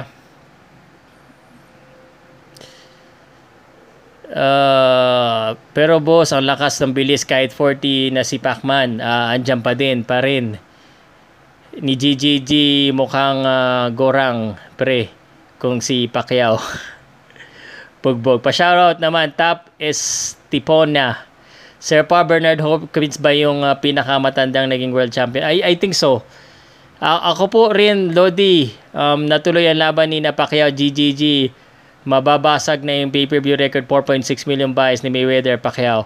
Pag pumayag si GGG 155, sigurado team, timbang niya 160 si GG sa actual na laban. 170 pa kamo. Kagutom, good noon. Idol pa update kay Mark Bariga. Hinahanting ko pa si Mark Bariga, wala pa akong update. Babalik daw. Yan na, napuputol na yung live ko. Idol, naiinggit yung isa kong anak na pamangkin ni Miguel at at Santena. Maraming salamat daw, idol. Gwapo mo. Jun Alvaro, smile. Kapag natuloy, mabasag yung 4.6 million buys Mayweather versus Pacquiao. Okay. Ah, kailangan ko na talaga magpaalam dahil ako'y um, napapagod na. 1 hour and 44 minutes. Kahit sino pong uh, broadcaster, eh, pagod na sa kakasalita sa ganyan. So, ako'y magpapaalam na bukas na lang ng umaga, uh, alas 10, uli, balik tayo. Sana isang oras lang nahilo ko. Pare, nahilo talaga ako. Um, kung gusto niyo ako, kayo, bigyan niyo ako ng bagong cup. Papaalam na ako ha. Bukas uli, alas 10, Pau Salud, Pau Ka Sports. Please subscribe, comment, and pakishare ng ating uh, YouTube channel. Uh, feeling ko bukas mag 100 uh, mag 200,000 subscribers na tayo. Tulungan niyo ako mga 200,000 subscribers. At uh, dahil mainit ang uh, Golovkin, Golovkin, Golovkin eh abutan natin 'yan uh, within this week. Salamat and uh, kain na tayo ng galunggong. Galunggong ang ulamin mo, yan ang pabili mo, hanapin mo ngayon. Kaka-GG natin. Salamat! Lunch break na, oo.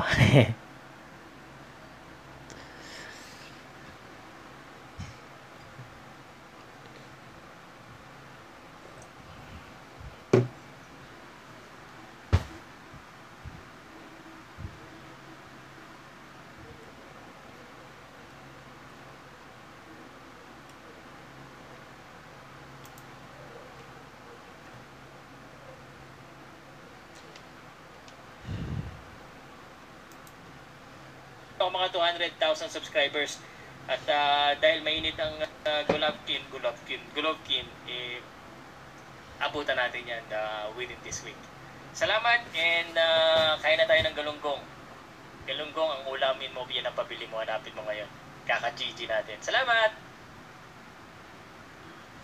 Lunch break na, oo.